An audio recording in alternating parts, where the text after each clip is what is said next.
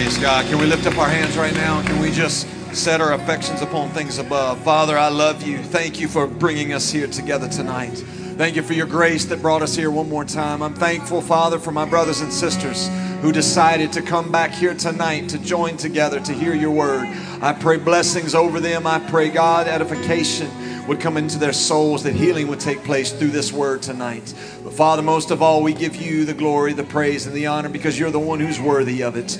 In the precious name of Jesus. Thank you, Jesus. I'm so glad to be here back with you again. I give honor to all of you. We were just here together just a mere three days ago, and here you are again. And I just love being around hungry people because you could have done anything you wanted to do. Nobody drug you here. You came here by your own free will, and I'm just honored to be with hungry people. Amen. I, um, I do feel something. Uh, I was feeling it when I was standing right here Sunday. The Holy Ghost began to speak to me and say, He's going to ask you to come back on Wednesday. It doesn't make me super spiritual, just, just talking to God, listening to Him. And we all have that, that privilege. And after service, Brother Neelan asked me, he said, Would you come back Wednesday? And I said, I'm so thankful that God already gave me permission because I like to do what He wants me to do. I love Brother Neelan dearly, but I want to do what God wants me to do. And I'm thankful that Brother Neelan knows the mind of God because it just makes life easier. So I honor you for being a man of God. My wife said about uh, your, your, your pastor on the way home, she said, He's a true pastor, isn't he? I said, Yes, he is one of the best I've come into contact with. I go to a lot of places.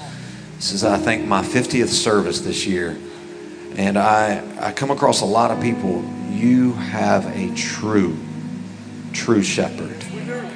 You really do. You really, really do. And I'm not just saying that because he's my friend. I, I believe that based off of Bible that he is a true shepherd, and I honor him tonight. If you'll stay standing, I'm going to go to Hebrews chapter 7, verse 19 through 27. I am reading from the English Standard Version tonight. Um, and I'm sure you're comfortable with multiple translations. Uh, as a linguist major, you can't help but be okay with other translations because there's no perfect English translation because it's next to impossible to translate Hebrew perfectly into English. And so they all have uh, good, good nuances that I enjoy. And so, as a, as a Hebrew linguist major, I'm, I'm telling you, it's okay. Amen. It's okay. So I'm going to be reading from the English Standard Version because I feel like it really gets to the heart of what the book of Hebrews is really saying. And I'm going to verse 19 and I'm going to read through 27. It says, For the law made nothing perfect. Ouch. Yeah, right out the gates, huh, author? And you're not just preaching this to anybody, you're preaching this to Hebrews. You're preaching this to Jewish people who stake their entire life on this, who lived this to the nth degree. The law made nothing perfect. But on the other hand, a better hope is introduced through which we draw near to God. And it was not without an oath. For those who formerly became priests, they did it by making such an oath. But this one, however, was made by a priest with an oath, by the one who said to him, The Lord has sworn and will not change his mind. You are priest forever, talking about Jesus. So this makes Jesus the guarantor of a better covenant. The former priests were many in number. Why? Why are there so many of them? Because they were prevented by death. When one of them died, we had to have a priesthood. So we had to have a ton of priests because if one died, we got to recycle and we need a priesthood. But this one, though, he holds his priesthood permanently because he continues forever. Death couldn't hold him, so he's priest for eternity. So consequently, he is able to save to the uttermost those who draw near to God through him, since he always lives to make intercession. That word intercession is he stands between. He's going to never stop doing that. That's his job, that's his passion. He's going to stand right there and he's going to stand and he's going to say, "Come on, everybody, come to me. Come to me. I want you to I want you to be in relationship with the Father." For it was indeed fitting that we should have such a high priest, holy, innocent, unstained, separated from sinners, and exalted above the heavens. He has no need, like those high priests, to offer sacrifices daily. First for his own sins, and then for those of the people, since he did this once for all. when he offered himself. There's a lot packed into here, and uh, with the help of God, I'm going to unpack it. But I will caution you, and I'll, I'll give it away with the title this is going to be a paradigm shift for some, a challenge for others.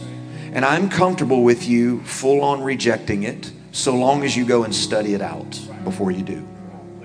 I'm okay with that. And I understand that with a paradigm shift, there's always a rejection first. And I'm, I'm, I'm humbly submitting to you that if this bothers you, then the word is doing its job. It bothered them, no doubt. But please lock in with me and don't turn anything off until you've seen the scripture that's presented. And I want to minister tonight a paradigm shift. Okay?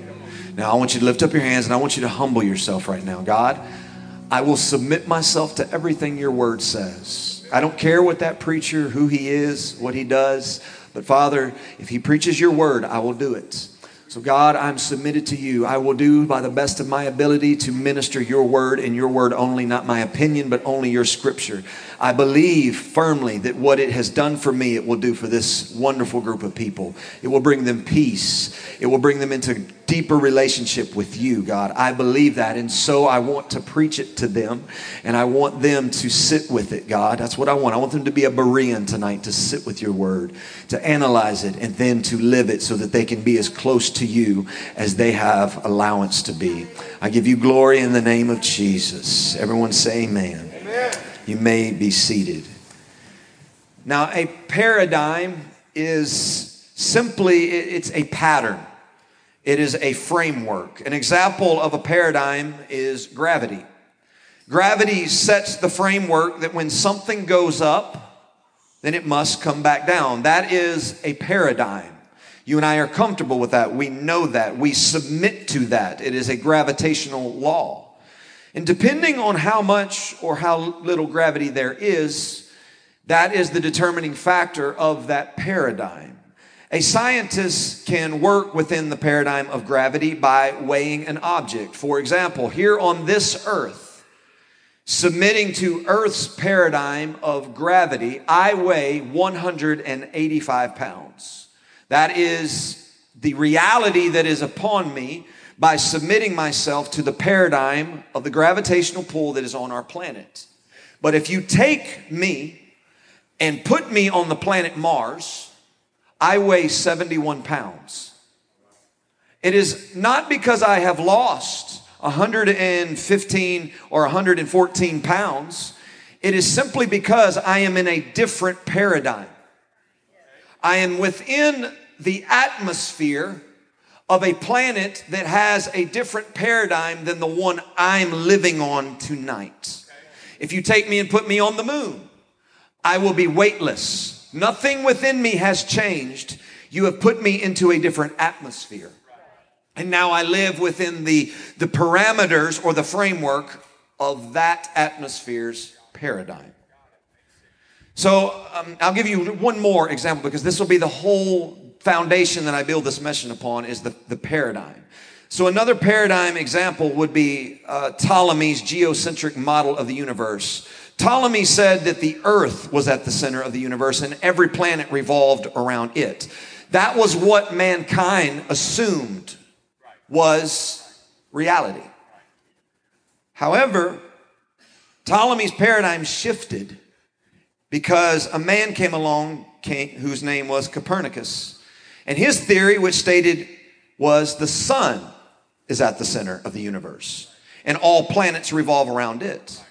He had this theory in the year 1515. However, he did not publish this theory until 1543 because he was afraid of the rejection that would come by introducing a different paradigm that everyone held so passionately. It was actually religious. Priests believed that the earth was at the center. And so, him being a good Catholic boy, if I present something different than the priesthood, I will be excommunicated from the church I love so much.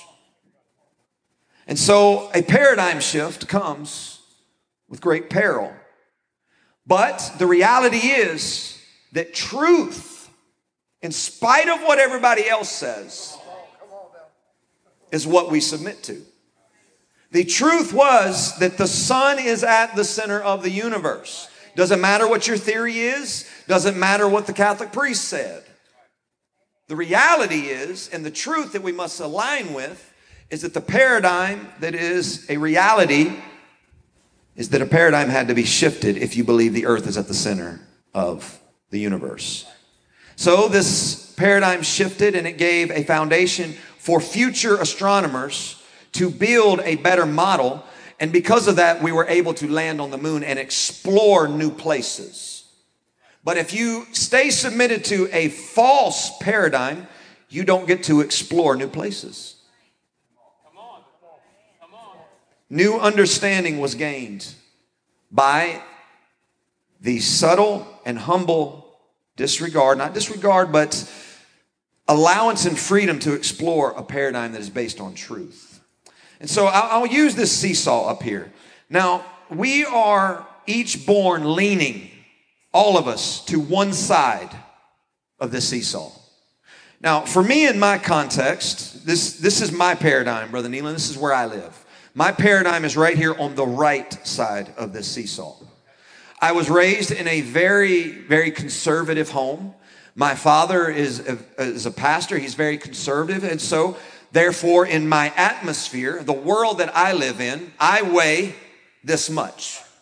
This is my home, this is my paradigm, okay? In this paradigm where AJ Holloway lives, I view God, who lives here, by the way, right here in between the two. I view him through the lens of my paradigm, which is the more conservative I am, the more the guy in the middle will love me. Because I'm viewing him through my paradigm. Now, before you think that that's special, people are born over here, which is I, we have freedom. We can do whatever we want to. This is a paradigm. And so we view the one in the middle through this paradigm. God wouldn't demand that of me, is what they may say. These are paradigms, and what you and I have to submit to is what is true. What is true. The thing about it, this example is Jesus doesn't live on either side. So, what you and I are striving for every day when we, we, we pray to Him and we're, we're discerning Him and trying to find out what He's like, and the best way to do that, by the way, is through His Word, is we're trying to find our way and creeping away from our paradigm to the middle. Now, with that is discomfort. what is this going to work out for me? And what we're striving for is somewhere here. But what's going to happen is we're always going to fall back to one side until we start learning how to be like Him. And so we're, we're trying to, and this is a life journey. Give yourself some permission that, that when, you, when you're introduced to something, your gut reaction is to retreat back to your paradigm. That is, that is, that is normal. I've done this. As I'm reading the Bible, I see things and I'm like, that, that just can't be. And when I get uncomfortable, I retreat back to my paradigm, which for me is over here. So in, in the AJ Holloway paradigm, is if if something is good, then more of it's better. But that's just not true. And I know that not by opinion, I know that based off of word. What is true? So if that be the if that be the virtue that we're all aspiring for, if something's good, then more of it must be better, then why aren't you putting jet fuel in your car? If 87 octane's good, then jet fuel should be better. Put jet fuel in your car and see what will happen to your engine. More of something doesn't equal better. What is made for me?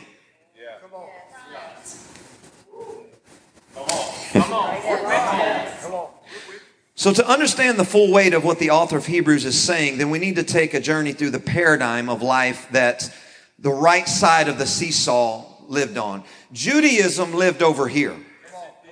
This is, this is the Jewish home, and it was very comfortable. We live right here. A good Jew understood the law, passionate about the law, living the law to a detriment.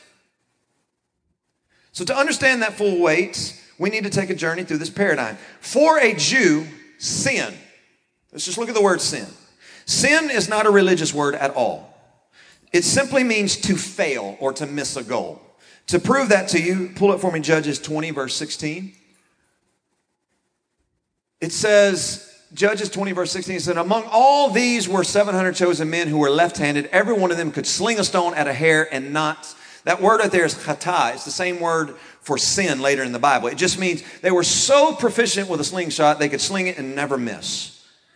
Sin in English, did you know the word sin in English is actually an archery term? No, we don't know that because church has for- pressed it into a paradigm. The word sin in English has nothing to do with moral conduct. It was an archery term. And it meant what it meant. Sin meant you're aiming at a target and you miss it, you sinned. You missed what you were aiming at. And so, look one more, Proverbs 19, 2, just to kind of prove this. Desire without knowledge is not good, and whoever makes haste with his feet sins in his way. He misses. He, he misses or she misses. When the Bible talks about sin, it's saying that someone missed a goal. So, what is our goal?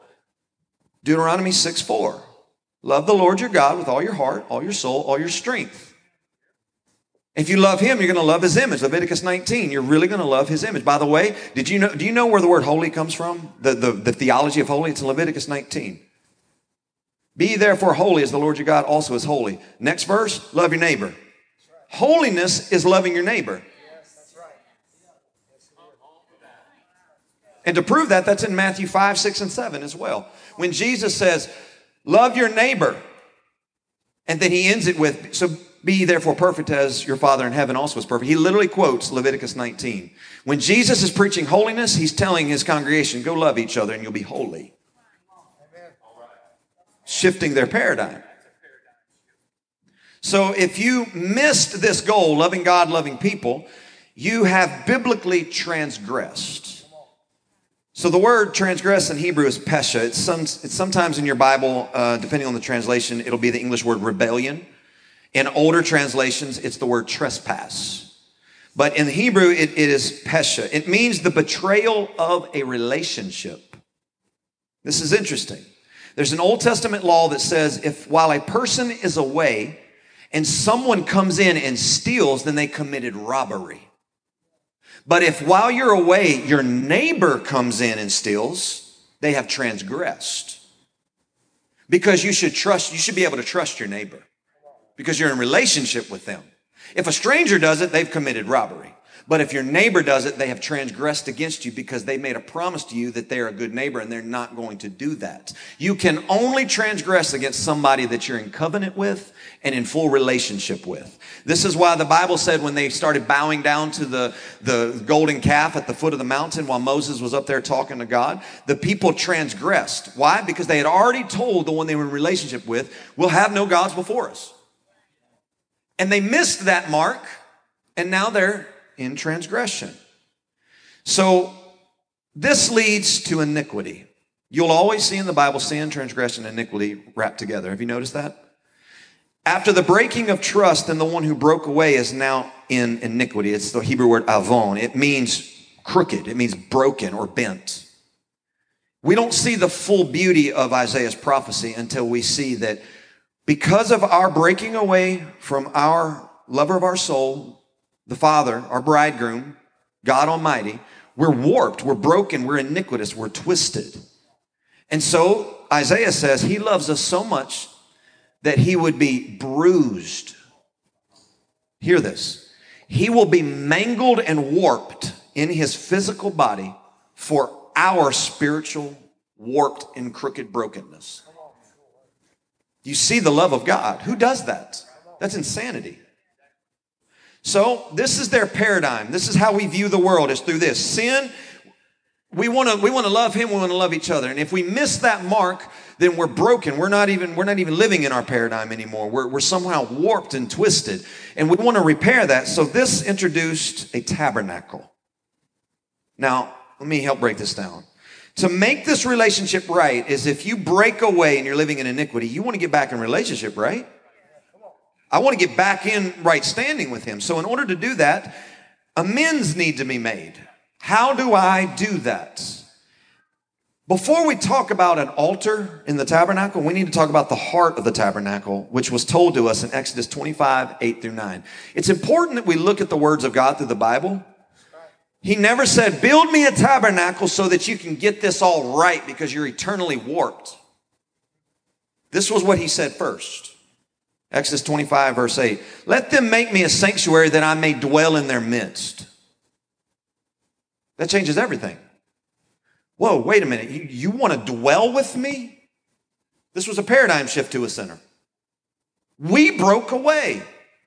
Yeah, I want to get that right so that we can dwell together, though. I want to be with you. I still want to be with you, even though you broke the covenant. I'll be broken for your brokenness. Let me sit with that for a while, God, because I've been living over here in my guilt and shame. And he's over there saying, sit with it and work your way to where I live. This is the paradigm shift that he said, I want to dwell with you. That's the God paradigm. That's the center of the seesaw. That's, that's the gravity he lives in. Earth's gravity may say 185 pounds. Mars' gravity may say 71. may say, you don't weigh as much as you think you do. You can do whatever you want to. Over here, no, what a wretch I am. I'm so heavy. In the middle, God says, no, sit with both sides and come find me in the center. Both are right, but they're not perfect, leaning to their sides. Come to me in the center. There's grace and reality. You're a sinner, but you're not completely cast away.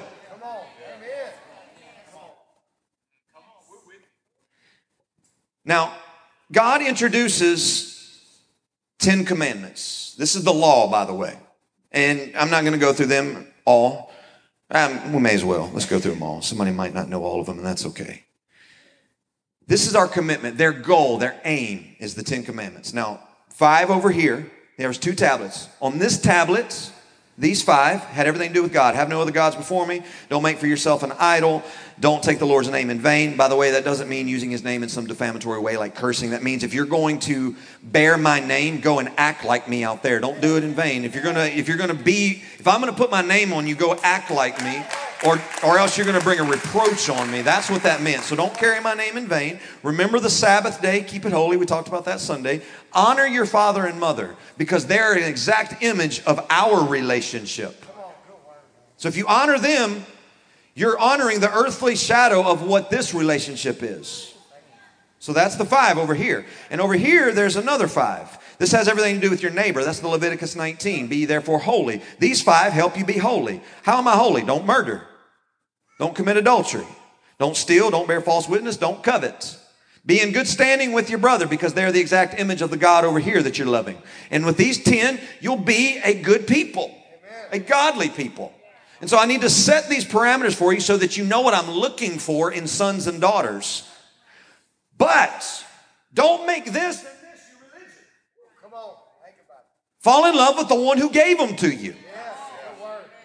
So if someone transgressed against these five, Leviticus tells us that they had to give a sin offering. If I broke these five, the relationship with God, and I sinned against Him, there is the, the need for a sin offering. And if you read Leviticus, it's a really nerdy book. It's my favorite book in the Bible. There are five offerings sin offering, guilt offering, peace offering, grain offering, and free will offering. Over here, you sinned against God, give your sin offering. Now, if you sin against your neighbor, you need to give a guilt offering. Okay? These are the offerings to help get it all right. This was their paradigm. Okay, if I go to the altar, everything will be fixed. More altar, more fixed. Let's put some jet fuel in the church. Let's live right here because this is a good thing, so more of it will be better. Let's build a religion based around an altar. And God was like, no, Exodus 25, build me a tabernacle so that I can dwell with you. I want to be with you, but you want to be with an altar. Because it makes you feel better about your guilt.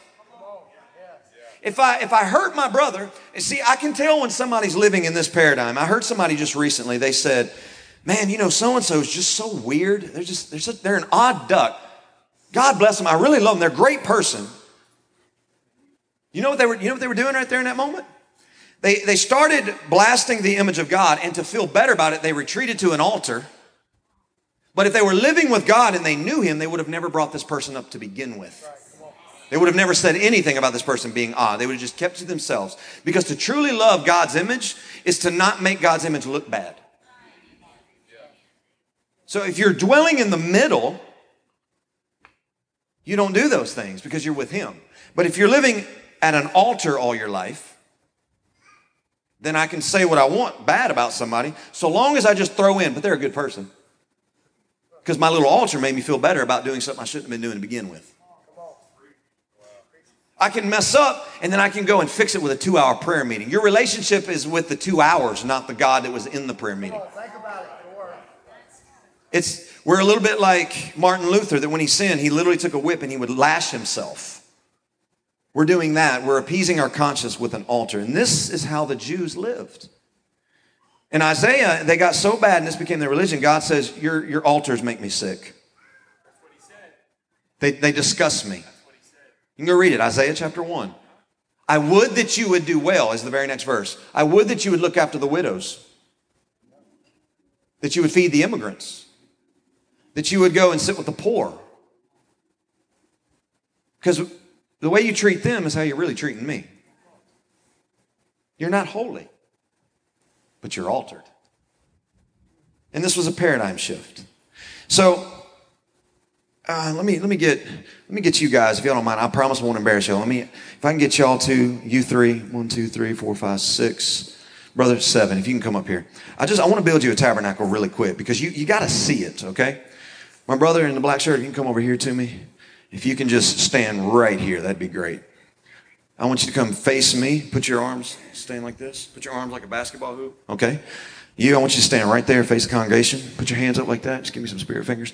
All right. I want you to come stand right here, face him. Put your arms out like that. Okay. I want you to stand right there. That's great. And then I want you to stretch your arms towards her, and I want you to stretch your arms towards him. This was the tabernacle. Okay, so I sinned, I transgressed against God, I am now living in iniquity, I want to get it right. And so God said, I want you to take, uh, it, was the year of atonement. This was one time a year. The priest would come, and the priest would take a, a, um, a goat, and all the sins of all the people, all the missing, was transferred to that goat. And he said, okay, think of this as the year of atonement, or the, the, the Yom Kippur, the Day of Atonement. That was the big reset button. You push the reset button, everything's fixed, everything's finished, okay? So this is what they're doing. They're pushing the big reset button. And so to do that, we've all blown it because we're humans.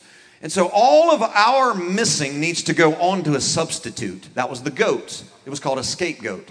All of that went onto him, and they would the, priest would put his hand on the head of that goat, and all of the sins would transfer to him. And they would say, "Well, where does this belong? Where does sin belong? Let's send it out into the wilderness." And read it in, in Exodus. It says that they sent it, or Leviticus rather, they sent it to Azazel, which was a demon, because who should have sin? The demons in the wilderness. That doesn't belong here. Why? Because this is holy space. This is where God dwells. That doesn't belong here. So let's send sin where it belongs, out in the wilderness to the devil. So the scapegoat goes, takes all the sin. He says, okay, well, God's, God's got wrath because he's true. Not because he's mean, but because he's true. He cannot tolerate wrong because he's right. Doesn't make him dislike us, it's just the reality. So he's going to come down with wrath because of sin, because he's right and he doesn't deal with wrong. So we need something to take the wrath of God. This is, in your Bible. If you're not comfortable with the word wrath, it's in your Bible. So they took the goat and they said, okay, he'll be appeased by the blood. And so the priest took this, this, this other uh, goat, killed it at the altar. Now, did they just meander about and just spend time and say, God, I'm just, I'm going to kill lamb after lamb after lamb so you'll love me more? No, they moved on. They moved on.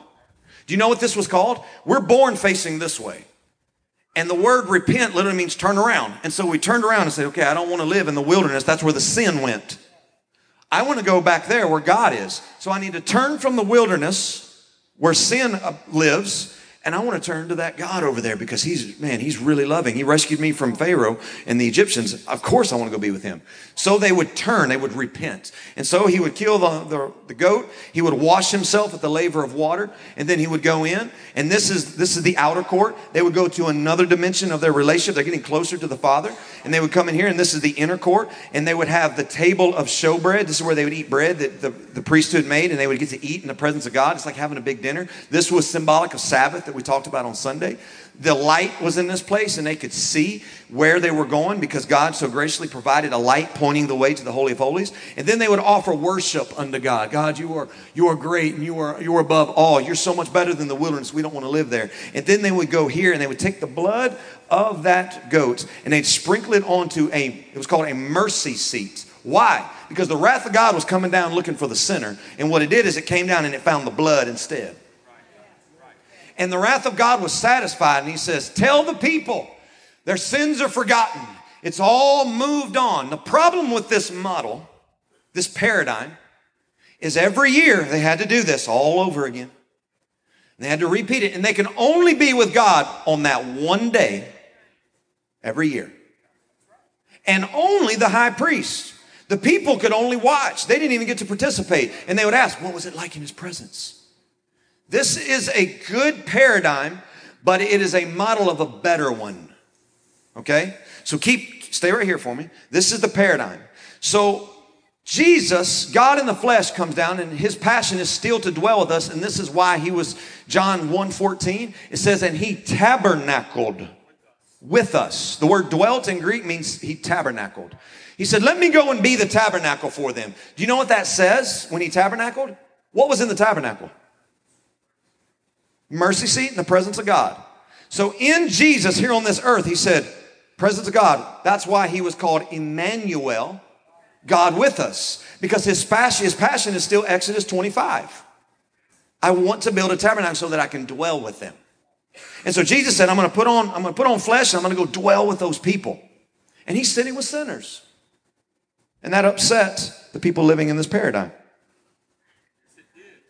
Do you know why? Because according to this paradigm, this, this heavy right handed, legalistic paradigm, it said that you weren't allowed to touch the dead.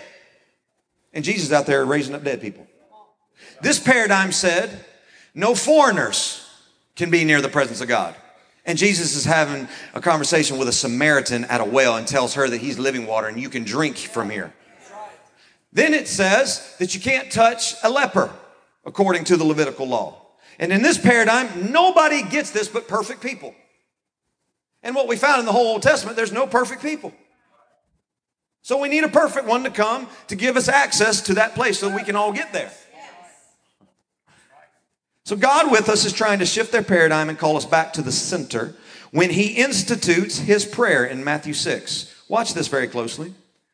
Now, Matthew 5 and 6 and 7 if you're paying a close attention and you've read Leviticus, which nobody likes to do, let's face it, he's quoting verbatim Leviticus over and over and over and over again. He's quoting the Ten Commandments. He says, You have heard not to commit adultery.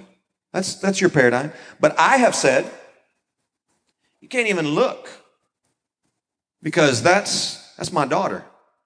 And man, you don't get to look at a woman now, I know you want to live your altar and you want to talk about how holy you are because you don't, you don't watch pornography and look at women. But that's not the heart of why you're doing it. You, you got it wrong. You're living an altar life when you need to live a Jesus centric life. The Jesus centric life says, I've sat with him and that's God's daughter. And I don't want to reduce God's daughter down to an image to fulfill my lustful desires. That's, that's what you find in the middle.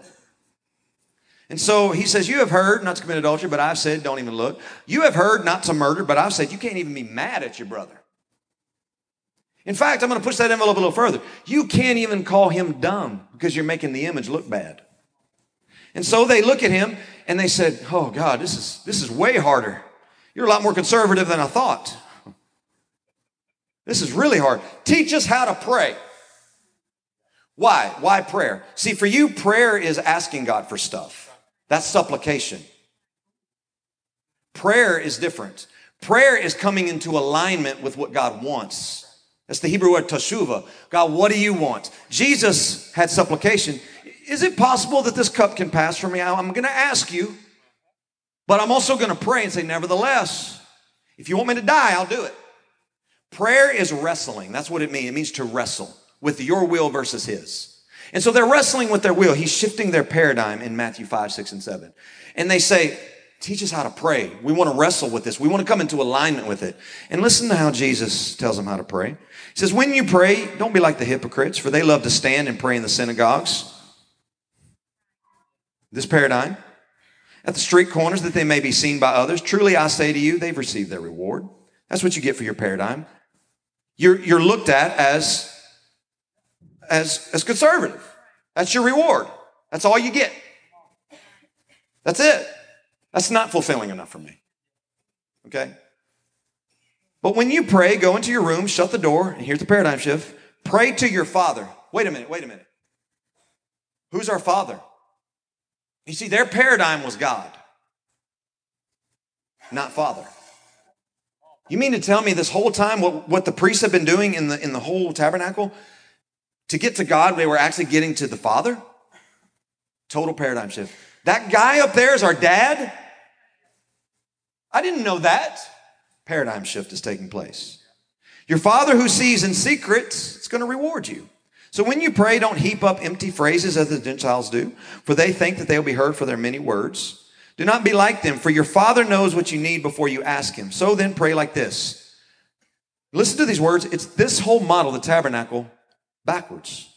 The old model was go to the altar, get everything right, make yourself, make yourself worthy to get to God. Wash yourself because God doesn't want a dirty sinner. Let's wash ourselves. Let's do all of this stuff. This is appropriate for a sinner. This is no longer appropriate for a son. All of us as sinners are going to go through this process of repentance, of baptism, of revelation, preached word, the Holy Ghost. But once you've, once you've tasted and seen, you've repented of your sins, you've been baptized in His name, you have had revelation of who He is, and you're filled with His Spirit, you don't keep doing this anymore. Because remember, what, is, what does repentance mean? To turn. So imagine I'm trying to get to the Father. Oh, I messed up. Let me turn. This is counterproductive. So what do I do? You don't repent as a son. Here's the paradigm, and I, I, can feel it, man. I can feel it bothering you because this goes against everything you've heard. You confess. You confess. So here's what happens when you're walking to daddy as a Holy Ghost filled son or daughter. Now, if you've never been filled with the Holy Ghost, never been baptized in Jesus' name, we all start here. And this is no respect to person. All of us started the journey right here. But now that we have been with Him, we are filled with His presence. We're trying to get as close to Him as possible, right? But here's the inevitable you're going to fall along the way. Notice what I'm doing. I'm falling forward. When I fall, this is why First John 1 says, when you sin, not if, when you sin, you have an advocate with the Father, Jesus Christ the righteous. When I fall, I confess to Him and say, God, I was born in this paradigm and I have a, ten- a tendency to want to retreat back to an altar to make all of this right again because I think you'll love me more if I pray and fast 40 days. But God, I'm confessing to you that what I really need is you. I am incapable of getting to you unless your spirit helps me. I'm confessing through, and I can't be humble without your spirit, and your spirit is helping me understand that I am insufficient. I'm confessing to you. That's different than repentance. Repentance is, I'm almost there. Oops, messed up. Let me turn. You know what you're doing? You have a relationship with an altar, not God. You have a relationship with a standard. This is pivotal. If you live this, I'm just, I'm going to let you know your reward is going to be your paradigm. You want your reward to be Him, but it's a balancing act. You got to have both. And there's going to be days where you get a revelation and you fall to one side. He's going to forgive everything that I ever do. No, you just picked a new paradigm. He's going to forgive it, but he still wants to sanctify. What is sanctification? He wants you to be like him. He said, I want you to fall here. When you mess up, don't go back to the altar and don't run off. Come to me. Confess that you need me. So, our Father, he says, here's how you pray as my disciples. Our Father. Notice how the prayer starts. It's not starting over there, is it? Our Father, which art in heaven, hallowed be thy name. Thy kingdom come, thy will be done on earth as it is in heaven. Give us this day our table of showbread. See, you see what's happening? It's going this way now. In the old paradigm, you had to go there to get to him. In the new paradigm, you start with him. Give us this day our daily bread. Forgive us our sins as we forgive all those other imagers out there who have sinned against us. And don't lead us out there into the wilderness where the sin lives.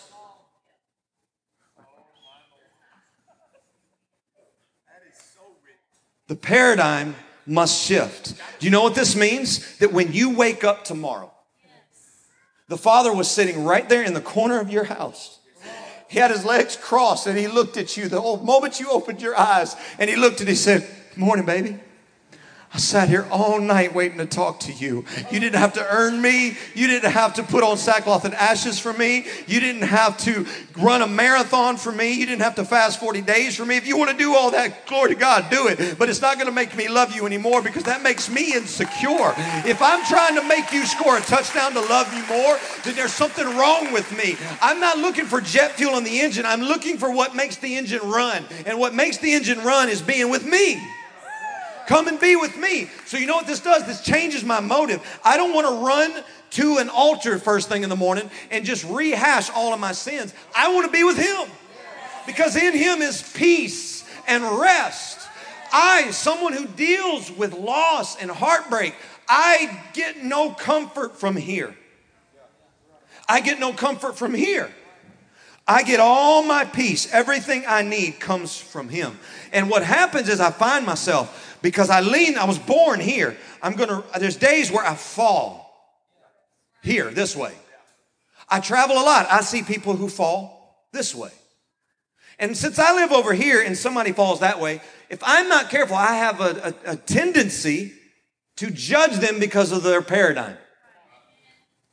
We're both wrong. The one in the middle is the one who's right. Thank you. Thank you. You can sit down. Even his disciples didn't quite grasp how much the paradigm would shift because they were in love with their paradigm. Jesus would be the high priest. And this, I, presented this to somebody. I'm going to be preaching at a, at a church this year who's not of our denominational view, but they've asked me to come and speak to them. And we had a conversation, and they said, I just, I struggle, God being the Father, the Son, and the Spirit. I said, I hear you. I said, but have you considered that God also said he was the tabernacle, he was the priest, and the sacrifice. That's even harder. How can you be all of that? The place where the, the priest does the ministry and the place where the, the, the lamb is slain, while also being the one doing the ministering and the one being slain. All at the place because he's God. And none of us could do it. So he had to come and do it for us. Jesus would be the high priest that would offer the sacrifice for the people and go into the Holy of Holies. He was also the tabernacle that housed the altar, the laver of water, the light, the bread, the Holy of Holies, and the mercy seat. He would be the goat that carried our sins to the grave where sin belonged, dead. He carried it there so we didn't have to go out there and do it. He brought it to the grave so that we don't have to die anymore. And he also was the goat that satisfied the wrath of God. And he said, My God, my God, why have you forsaken me? We're supposed to say that. And he stood in our place and said, I'll say it for you so you don't have to. Your destiny is to say, My God, my God, why have you forsaken me? Because he's true and you're a liar. And when you go to him and try to offer him works, he's going to say, I'm true, you're a paradigm. So he stood in our place as an intercessor, a mediator. He stood between He did all of this so we didn't have to. He did all of the legal requirements and said, It's finished. All of that tabernacle work that you've been doing day after day, it's done. Do you know the weight? Do you understand the liberty that would have lifted off of them? We don't have to do any of that anymore now. He would look at them and say, Not as sons. So, now we're in alignment to hear the Hebrews' doctrine or paradigm more accurately. The author of Hebrews is trying to shift some Jewish paradigms in his sermon when he makes a statement repeatedly. Notice what he says repeatedly. Now, Hebrews was written in AD 64. This was six years before their temple was destroyed. They had an active temple where year after year they were rolling over sins. And there was teachings that would say to the Christians, yeah, Jesus, Jesus came and, and died for us, but you still need to go back to that altar and get all this right. This was, this was called a strange doctrine. This is what it was a strange doctrine. And so Hebrews, the author is really, we don't I keep saying the author because we don't know who it was. He was smart or she was smart. Some think it was Phoebe, some think it was Paul, some think it was Apollos. I don't know. Whoever it was, they were sharp. It's my, one of my favorite New Testament books. So listen to what he says. He's trying to fix this false theology of an altar life. Of constantly trying to beat ourselves into submission and making ourselves better with the hopes of God will accept us because a good thing means more of it will be better. Maybe God will love me if I score the touchdown. Maybe God will finally love me if I pray four hours a day. Maybe God will really love me if I score a touchdown. He's nothing more than your insecure daddy trying to live vicariously through you. That's not our Father. He's very secure in himself. For it was indeed fitting that we should have such a high priest, holy, innocent, unstained, separated from sinners, exalted above the heavens. He has no need, like those high priests, to offer sacrifices daily. First for his own sins, and then for those of the people. Since he did this once for all when he offered up himself Paradigm starting to shift. Well, let's just go ahead and push the paradigm some more. Hebrews 9 11. But when Christ appeared as a high priest of the good things that have come, then through the greater and more, now this was the lesser, now the greater and more perfect tent, this was a tent. Which one was it? The one not made with hands.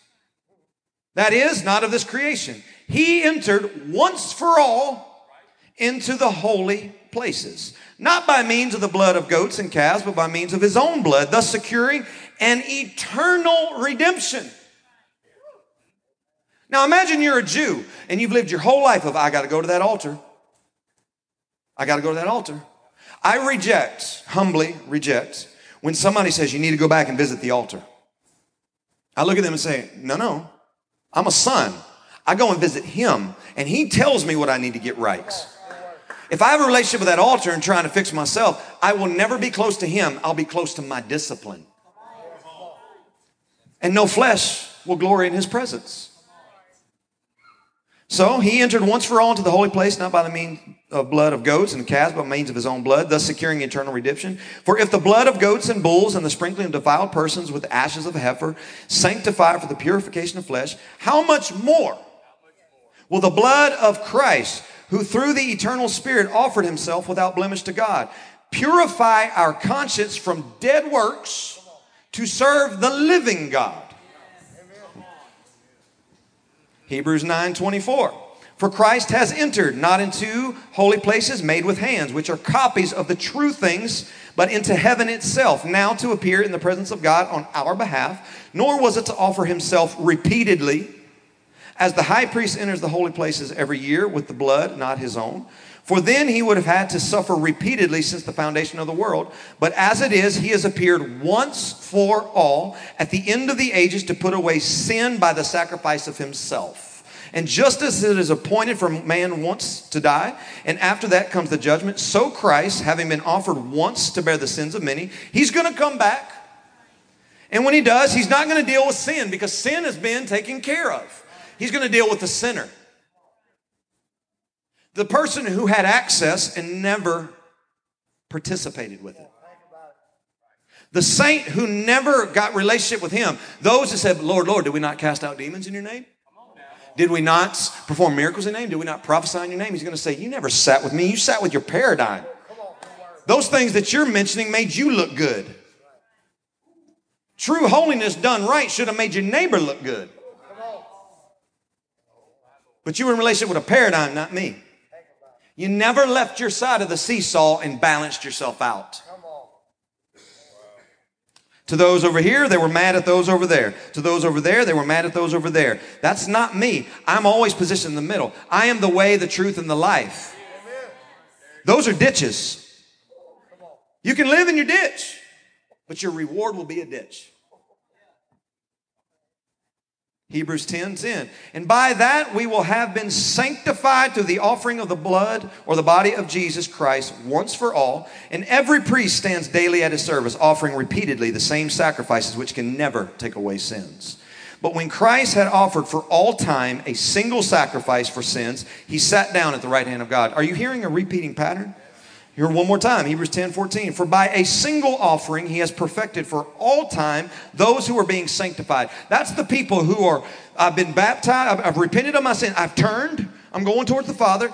I have re- I've repented. I have been baptized in His name. I'm filled with the Spirit. Now I'm running after Him. I'm not perfect, but I got the Spirit of perfection in me that's drawing me closer. Do you know what the author of Hebrews finally says? He goes, How can you reject so great a salvation? And this is what he says. He said, tie it down tight lest it drift away. Hebrews is one of my favorite books. It's so profound. He is eat up with the gospel. And he's saying, please, please don't live in your paradigm. Draw nearer to the Father.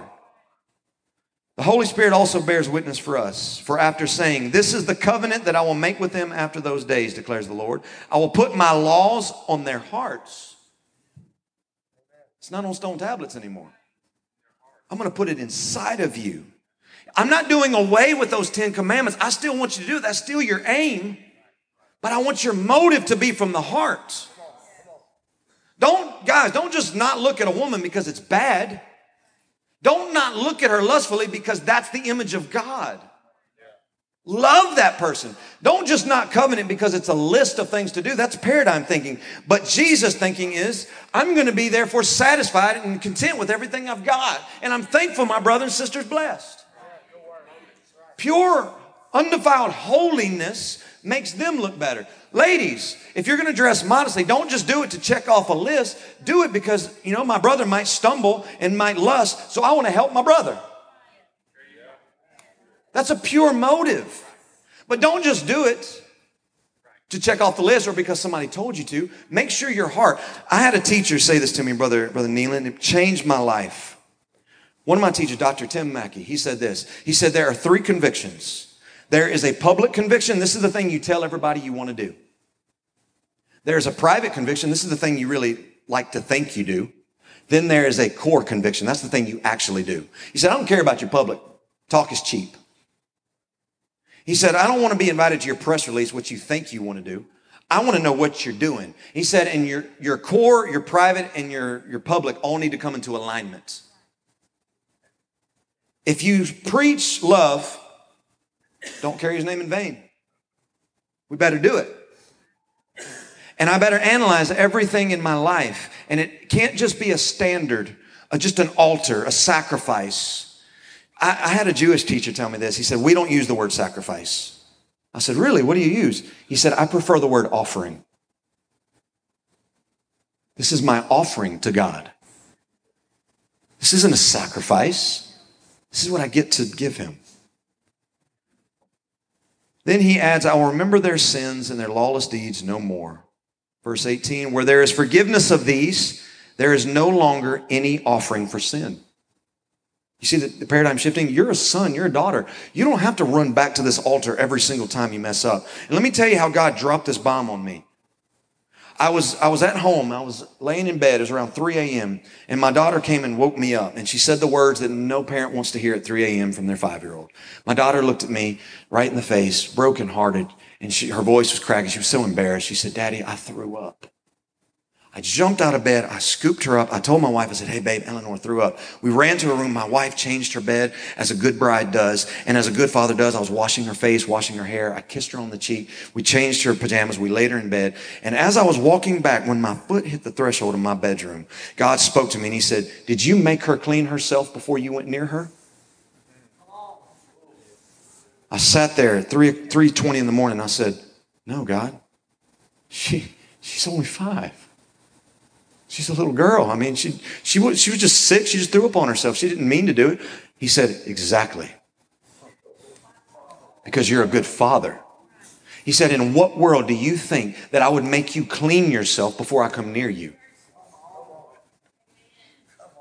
He said, I'm better than you. He said, You got a glimpse of me through your own parenting. He said, You get to come to me, son. Stop trying to impress me. Stop trying to live in your paradigm and retreat to it and say, If I do more, if I clean myself, maybe he'll love me more. If I, if I clean my mistakes and not only clean my mistakes, but clean everybody else's, maybe I'll be more favorable in the eyes of God. That's not the truth. I'm a son. You're a son. My wife's a daughter. You're a daughter. We're all, he shows no partiality to anybody, the Bible says. He looks at all of us in equality and in equity. And he says, Come, sons, daughters, come to me. And this is what the Hebrew author tells us in Hebrews 10 19. He says, Therefore, brothers, since we have confidence through all of this to enter the holy places by the blood of Jesus, by the new and living way that he opened up through the curtain, that is, through his flesh, let us draw near with a true heart and full assurance of faith with our hearts our hearts now are the most are the mercy seat. Let him sprinkle his blood on our mercy our hearts and let him remove from us an evil conscience and our bodies have been washed with pure water. Let us hold fast the confession of our hope without wavering for he who is promised is faithful. He's going to do it. He's going to allow you access. He's going to call you in. The author tells us how can we deny this? Look how good this is. This is far better than what we've been doing our whole lives. Hear me church of De DeQuincy, the Father stands over here and he says, Come, come to me. Stop trying to make yourself better. Stop cleaving to cleaving to your, your, your disciplines and your all that stuff. Continue to do them. Hear me. I love conviction. I'm one of the most, I'm a conviction guy. I live them. I, that's that's my paradigm. And God never told me to change my conviction. In fact, when I talk to God, He adds more to me so long as I have the right God motive. But I'm not going to tell you any of them because I don't want you to live my conviction. You need to go ask the Father because He's calling you to draw near to Him. And you don't have to impress Him to do it. He just opens up His arms and says, Come on, baby, just come here. Just come and grab a hold of me. Everyone in this room is Holy Ghost filled and has access to the same place that the most powerful men of God on the planet, most powerful women of God on the planet ever had. You have that right by the blood of Jesus. He has opened up the way and He has invited you to come. I'm coming to a close. But look what he says. He begins to transition. Hebrews 10 38. But my righteous ones, they're going to live by faith. And if he shrinks back, my soul has no pleasure in him. If you run back to your paradigm, I can't, I can't find pleasure in that. But we are not of those, the author says, who shrink back and are destroyed, but of those who have faith and preserve their souls. I think it's important that we understand faith, though. I really do. I think this is pivotal because this goes into one of the most famous, well, most often preached passages in the New Testament, Hebrews 11, the Hall of Faith. For some reason, I don't know how this happened, Brother Neelan. There's, there's a little movie that came out called Santa Claus with Tim Allen. And in that movie, Santa can't get his sleigh to fly unless the people believe. I hope enough, Santa's, it'll give the, the, the sleigh enough energy to fly. Somehow, I don't know how, this, it's, it's an iniquitous thought, it's a crooked thought that has told us that I can get a miracle if I believe hard enough. If I do enough, then I'll get this result. Well, see, the problem with that paradigm is that when the miracle don't happen, your only option is, well, I must not have had enough faith. That's not biblical. The word faith in Greek is pistis. It does not mean that. It means continue walking towards Him in spite of everything going on around you. Let me give you a whole list of people who did just that. Sarah couldn't have babies. This is in the Hall of Faith. And God spoke to her and said, You're going to have a baby. And she continued walking, even though everything around her said that that reality was not true. And he makes the statement it is the substance of things hoped for. So let me help you with a passage. It's a very, very confusing passage, I admit. Put up, put up that picture for me. And I'm sorry, these, these scriptures were so light. Okay, this right here is called a crocus flower. Now, I travel all over and I spent a considerable amount of time over the past few years in Michigan. And every time I go, it is like frigid. There's, there's a span of time where it's like single digit numbers. It is, is cold in Michigan. We just don't understand that reality over there. But something interesting happens, Brother Neelan. Around March, even with all the snow on the ground, the crocus flower shoots through the through the ground and it starts to bloom. It is a sign of spring is coming. And it's 45 degrees outside. For us, that's that's winter. That's the deep, deep winter for us in January. And it's the funniest thing. You will see people coming out of their house wearing short sleeves. They're wearing shorts. And I'm looking at them and I told I told a guy, I said, bro, it's 45 degrees out here. It is frigid. He looked at me and he said, That crocus flower says spring's coming though. And I know it's cold, but we're sick of winter. We're going to live in the reality of spring because the crocus flower is the substance of the thing we're hoping for. That is a sign that tells us doesn't matter. Doesn't matter what the temperature is. Something's speaking to me and telling me something better's out there. And Jesus is our crocus flower because he died and didn't stay dead. And he ascends to heaven on high. And on the way up, he says, In my Father's house are many rooms. If we're not so, I would have told you, I'm going to prepare a place for you. So, in spite of our circumstances that are going on around us, we can walk with faith. I'm faithful. Nothing's going right. Gas prices going through the roof. Groceries are, are more than they've ever been. Nothing's going right. But I can look at my crocus flower. He's the substance of things hoped for. He's the evidence of things I cannot see. And so what I'm going to do is I'm going to put on the reality that it's here. And I'm not going to adopt my paradigm and put on another jacket and a jacket and live in the past.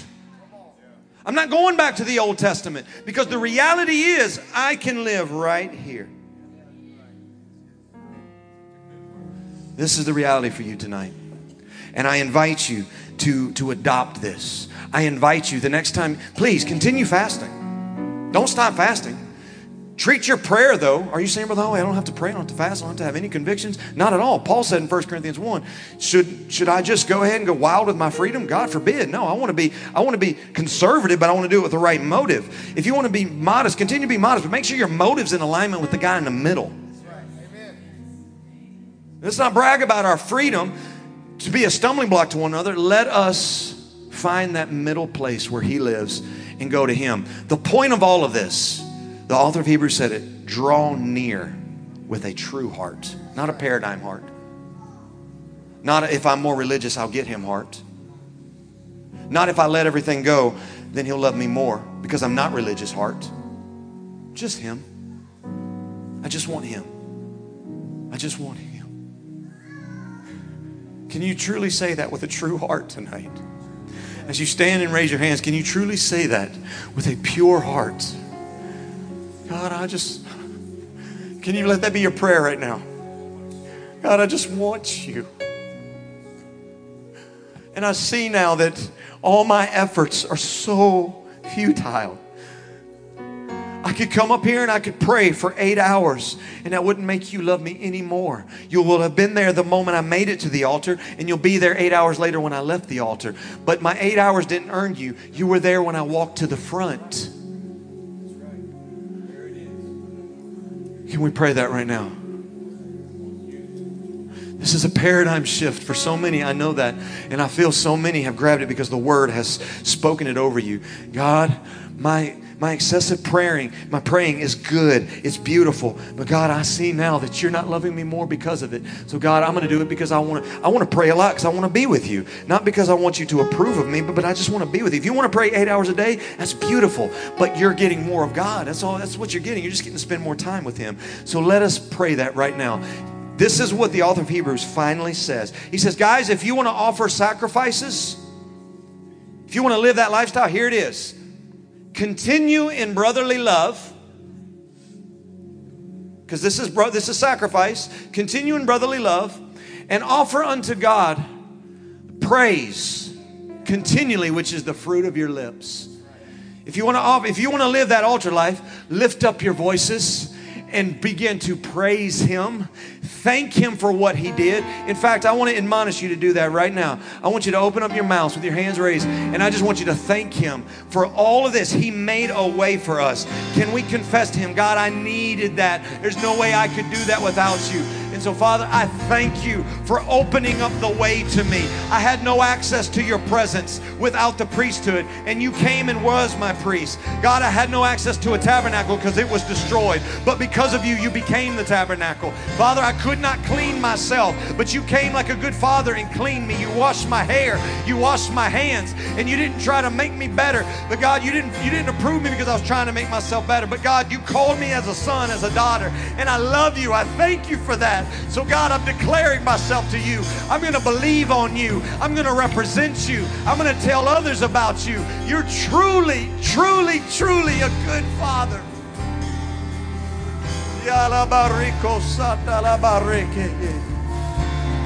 Come on, can we just thank him for that way that he opened up? That way that seemed like there was no other way without him.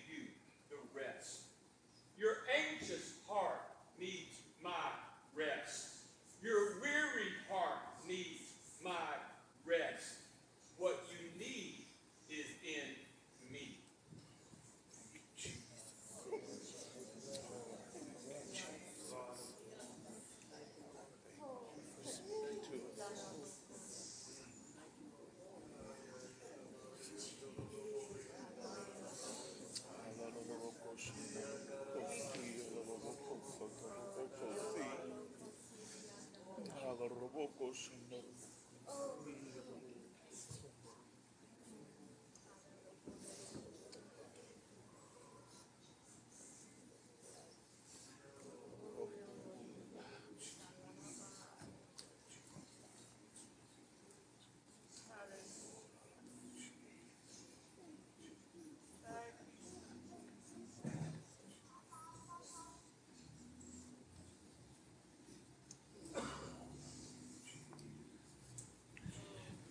So it's it's 8:40 tonight. And we normally get out around 8, 805, 810. And and so here's here's where we live. I'm going to bring the reality of what we heard of where we live. Let's let's hurry up and get out so we can go home. To do what? What what are you in such a hurry for? See, so this is this, I'm to I'm going to play the reality. We run into the prayer room to give him our list so we can run back out and do what we're supposed to do for the day. And we wonder why we're living in anxiety and we don't have peace and we don't have rest because we have reduced prayer to a list.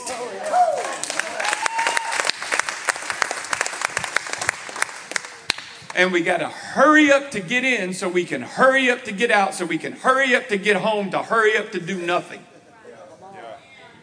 And what he is wanting is fellowship. And we're wondering, why don't we have peace? Because we're so worried about getting to the next place, we don't abide in him. This morning when I prayed, I, I sat in my recliner and I didn't ask for a thing today. I made declarations. I was just with him. Just being with him. And then when I get up to my day, I have this peace that I carry through my day because I've been in His presence. Because He is peace, right? He is peace. And so the reason why some of you are such a hurry, you, you, you got to get home to do what? To do what? Be still and know that He's God. What he wants is to tabernacle with you, to fellowship with you, to give you his peace, to give you his rest. This is why coming to church is more than just hearing another message, and I love his word, but we're educated way beyond our level of obedience. When we come to his house, it ought to be about his presence. Because God can heal you in His presence. He can restore you in His presence. He can renew you in His presence.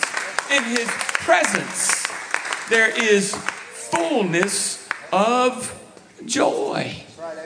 Does that make sense? Wasn't that so rich tonight? So rich. So rich. I could add nothing to that, but and I, am not trying to add anything to it. I'm just trying to talk about the reality of where we live. It's run into a prayer closet so we can run out, so we can do the rest of our day. And the thing he wants is for you just to be with him. That's what he wants. And then you just pray out of your spirit. Prayer is being alignment. So, okay, so I did great today. Fantastic. Now today is pretty much in the tomb. Don't you agree? It's pretty much in the tomb. Four more hours, four more hours and 15 minutes, it's going to be in the tomb. Tomorrow's in the womb. So that's great. You did good today. Now give me now Thursday's bread. Now what do you want me to do today as it pleases you? Put me at the right place at the right time. Not God, you need to do this and this and this and this and this. No. What do you want? So that I can be in alignment with your will for Thursday. Not a laundry list. He already knows what you have need of before you even ask. He wants you to come into His presence and be with Him. That makes sense? Okay. Father, thank you for your word. Thank you for truth because truth sets us free. Truth makes us free. It, it does more than set us free, it makes us free. And Father, I thank you for the man of God. I thank you for the word of God. And I thank you for the journey that you have this church on. Yes, you do. Just as you deal with us as individuals, you also have plans for churches and this body. We're on a journey that you want us on. And we're going to do our best to fulfill your will and to fulfill the purposes of God in the earth. Help us to be Jesus juniors when we walk into our jobs, in our schools, in our homes, wherever we go. Help us to be Jesus juniors and to be in alignment to your will so that when you speak, we will obey and then see you receive the glory for our life. In Jesus' mighty name. Do you receive God's word tonight? You receive his word? Amen. May the Lord bless you. May the Lord keep you. May his face shine upon you and give you peace. May you have a good night's rest and may you walk in his purposes tomorrow in Jesus' name. Come back Sunday. We're going to have a great move of the Spirit Sunday.